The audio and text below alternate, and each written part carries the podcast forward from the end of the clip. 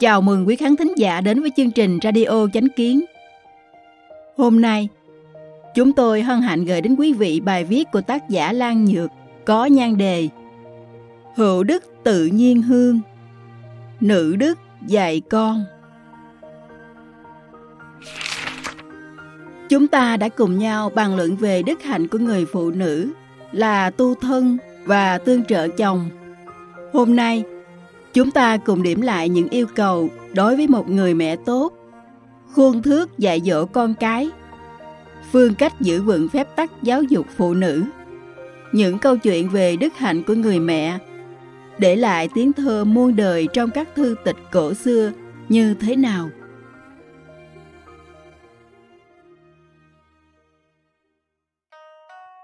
Thái cô là tôn xưng của phụ nữ cổ đại.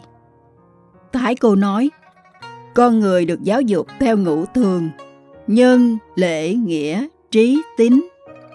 Con người sinh ra đã có thói quen, tính cách, chịu ảnh hưởng của thiện thì thiện, chịu ảnh hưởng của ác thì ác. Dù là thai nhi trong bụng mẹ, lẽ nào không dạy bảo? Phụ nữ ngày xưa khi mang thai không nằm nghiêng, không ngồi lệch, không đứng vẹo vọ, không làm điều sai trái. Những thứ có vị khác thường thì không ăn. Thịt giết mổ bằng phương thức không nhân đạo cũng không ăn. Chiếu trải không thẳng, không ngồi. Mắt không nhìn những điều không tốt. Tai không nghe những lời bại hoại. Miệng không nói những lời ngạo mạn. Tay không cầm hung khí. Tối muộn đọc kinh thư.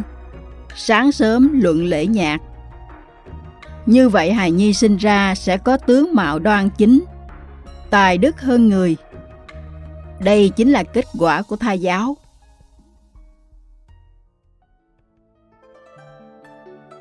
Từ đó có thể thấy, người xưa rất xem trọng và yêu cầu nghiêm khắc đối với thai giáo. Không chỉ chỉ tập trung vào phát triển trí tuệ, mà xem nhẹ việc giáo dục đạo đức cho hài nhi ngay khi còn trong bụng mẹ. Thời xưa các thục nữ vốn đã được dạy bảo về nữ đức rất nghiêm khắc. Khi mang thai thì yêu cầu lại càng khắc khe hơn. Để nhũ tử sinh ra được đoan chính và tài đức, mẫu thân thậm chí không được nằm nghiêng, đứng ngồi, ăn uống, nhất cử nhất động, nhất ngôn nhất hành đều không dám có chút sơ suất. Đoan trang đứng đắn, lúc nào cũng giữ cho bản thân thuần khiết, đồng thời còn bầu bạn với kinh thư, học tập lễ nhạc. Trước khi hài nhi ra đời, mẫu thân đã liên tục tạo dựng cho con thơ một hoàn cảnh tinh thần và điều kiện vật chất thuần chính.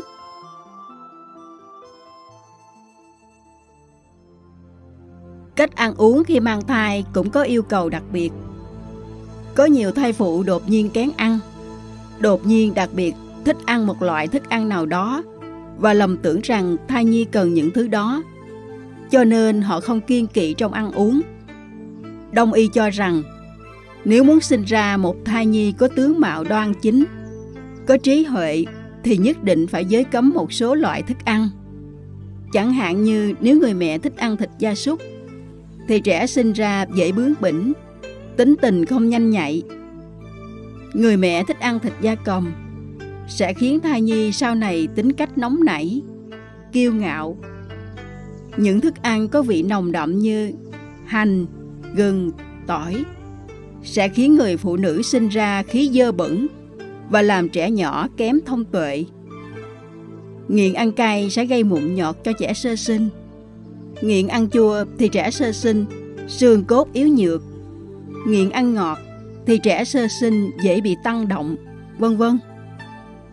Thời xưa, những người phụ nữ đức hạnh khi mang thai đều ăn thức ăn thanh đạm, không ăn những món ăn có mùi vị cực đoan hay ăn những thứ chỉ để thỏa mãn cảm giác thèm ăn.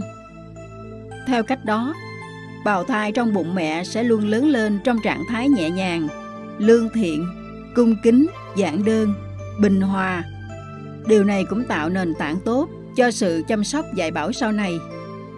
Đạo lý vật chất và tinh thần là nhất tính, đã được thể hiện trong thai giáo từ xưa như vậy. Về phương diện dạy con, thì cổ nhân có nhiều yêu cầu cụ thể.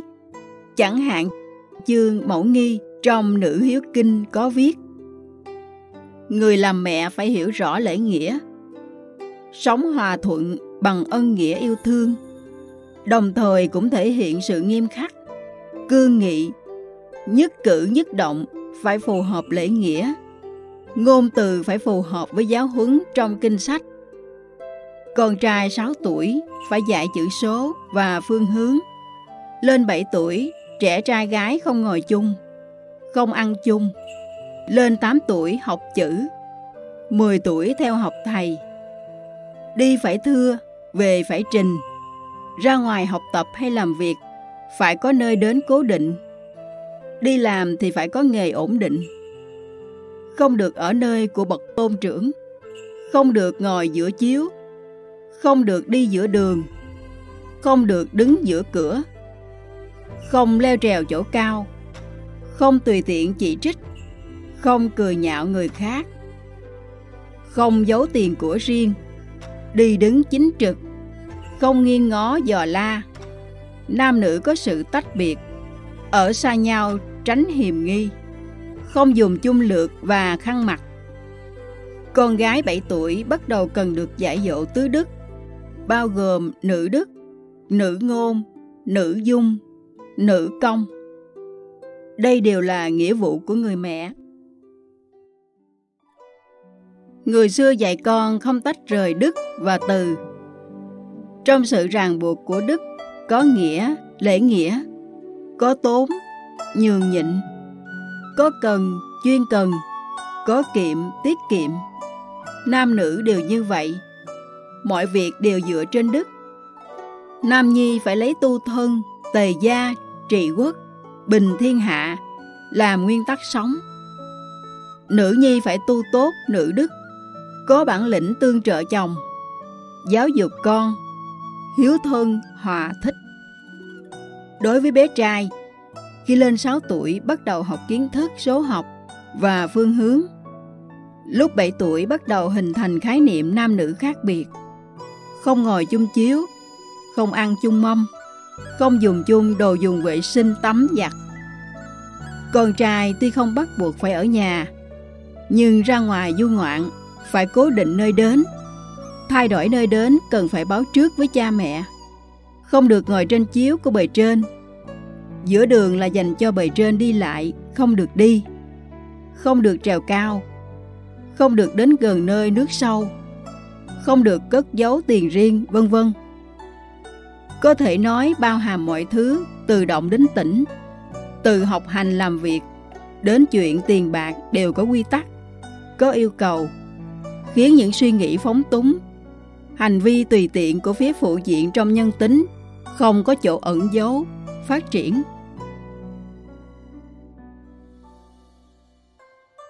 Người xưa xem trọng giáo dục con gái hơn cả giáo dục con trai vì việc nuôi dưỡng và giáo dục nữ nhi sẽ ảnh hưởng trực tiếp đến người vợ, người mẹ của gia đình trong tương lai.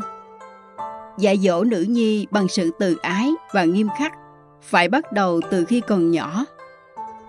Cần phải dùng đạo đức, lễ nghĩa mà dạy bảo. Vun bồi cho nữ nhi đức tính liêm khiết, biết nhường nhịn. Bản thân người mẹ là hình mẫu về tính cần kiệm để con gái noi theo.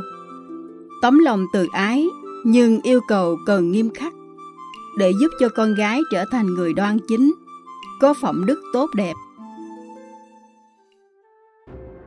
Cổ nhân không chỉ nói rõ những gì nên làm, mà còn chỉ ra nhiều điều mà người làm mẹ không được làm.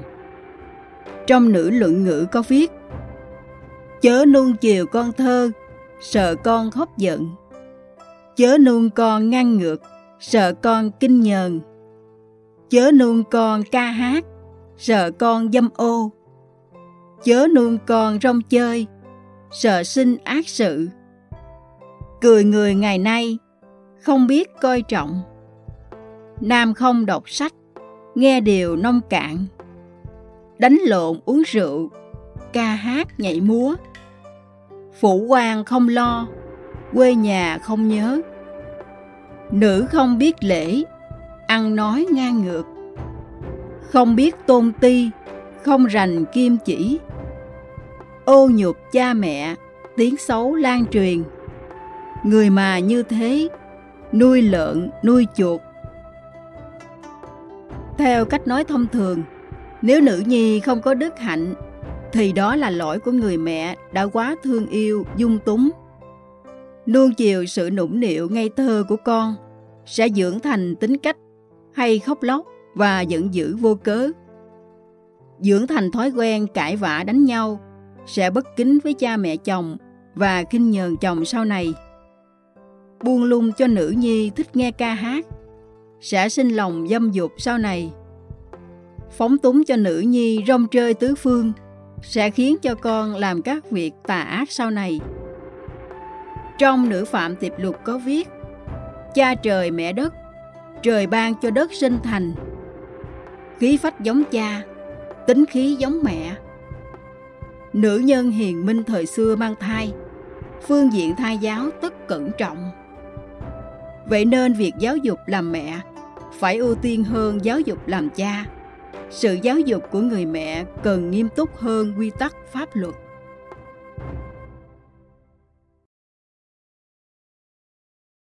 Cảm ơn quý vị đã lắng nghe, quan tâm và đăng ký kênh Radio Chánh Kiến. Chào tạm biệt và hẹn gặp lại quý khán thính giả trong chương trình lần sau. Kính chúc mọi điều bình an và tốt lành đến quý vị và người thân.